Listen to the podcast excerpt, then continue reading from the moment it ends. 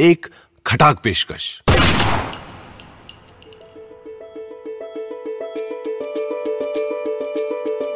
यशवंत व्यास के लिखी कवि की मनोहर कहानियाँ।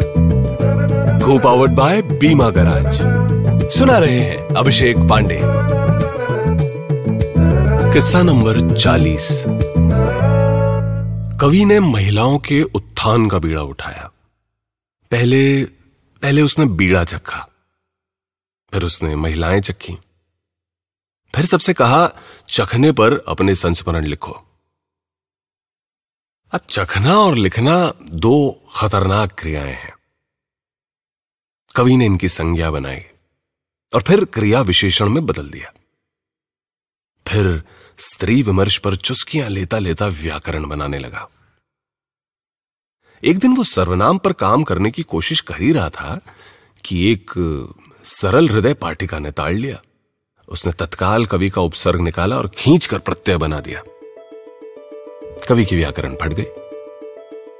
फटी व्याकरण लिए वो शहर से भाग छूटा। आजकल वो भाषा में संत है, शिल्प में मेहनत है। अब वो वात्सल्य के धंधे में है। खटाक पॉडकास्ट।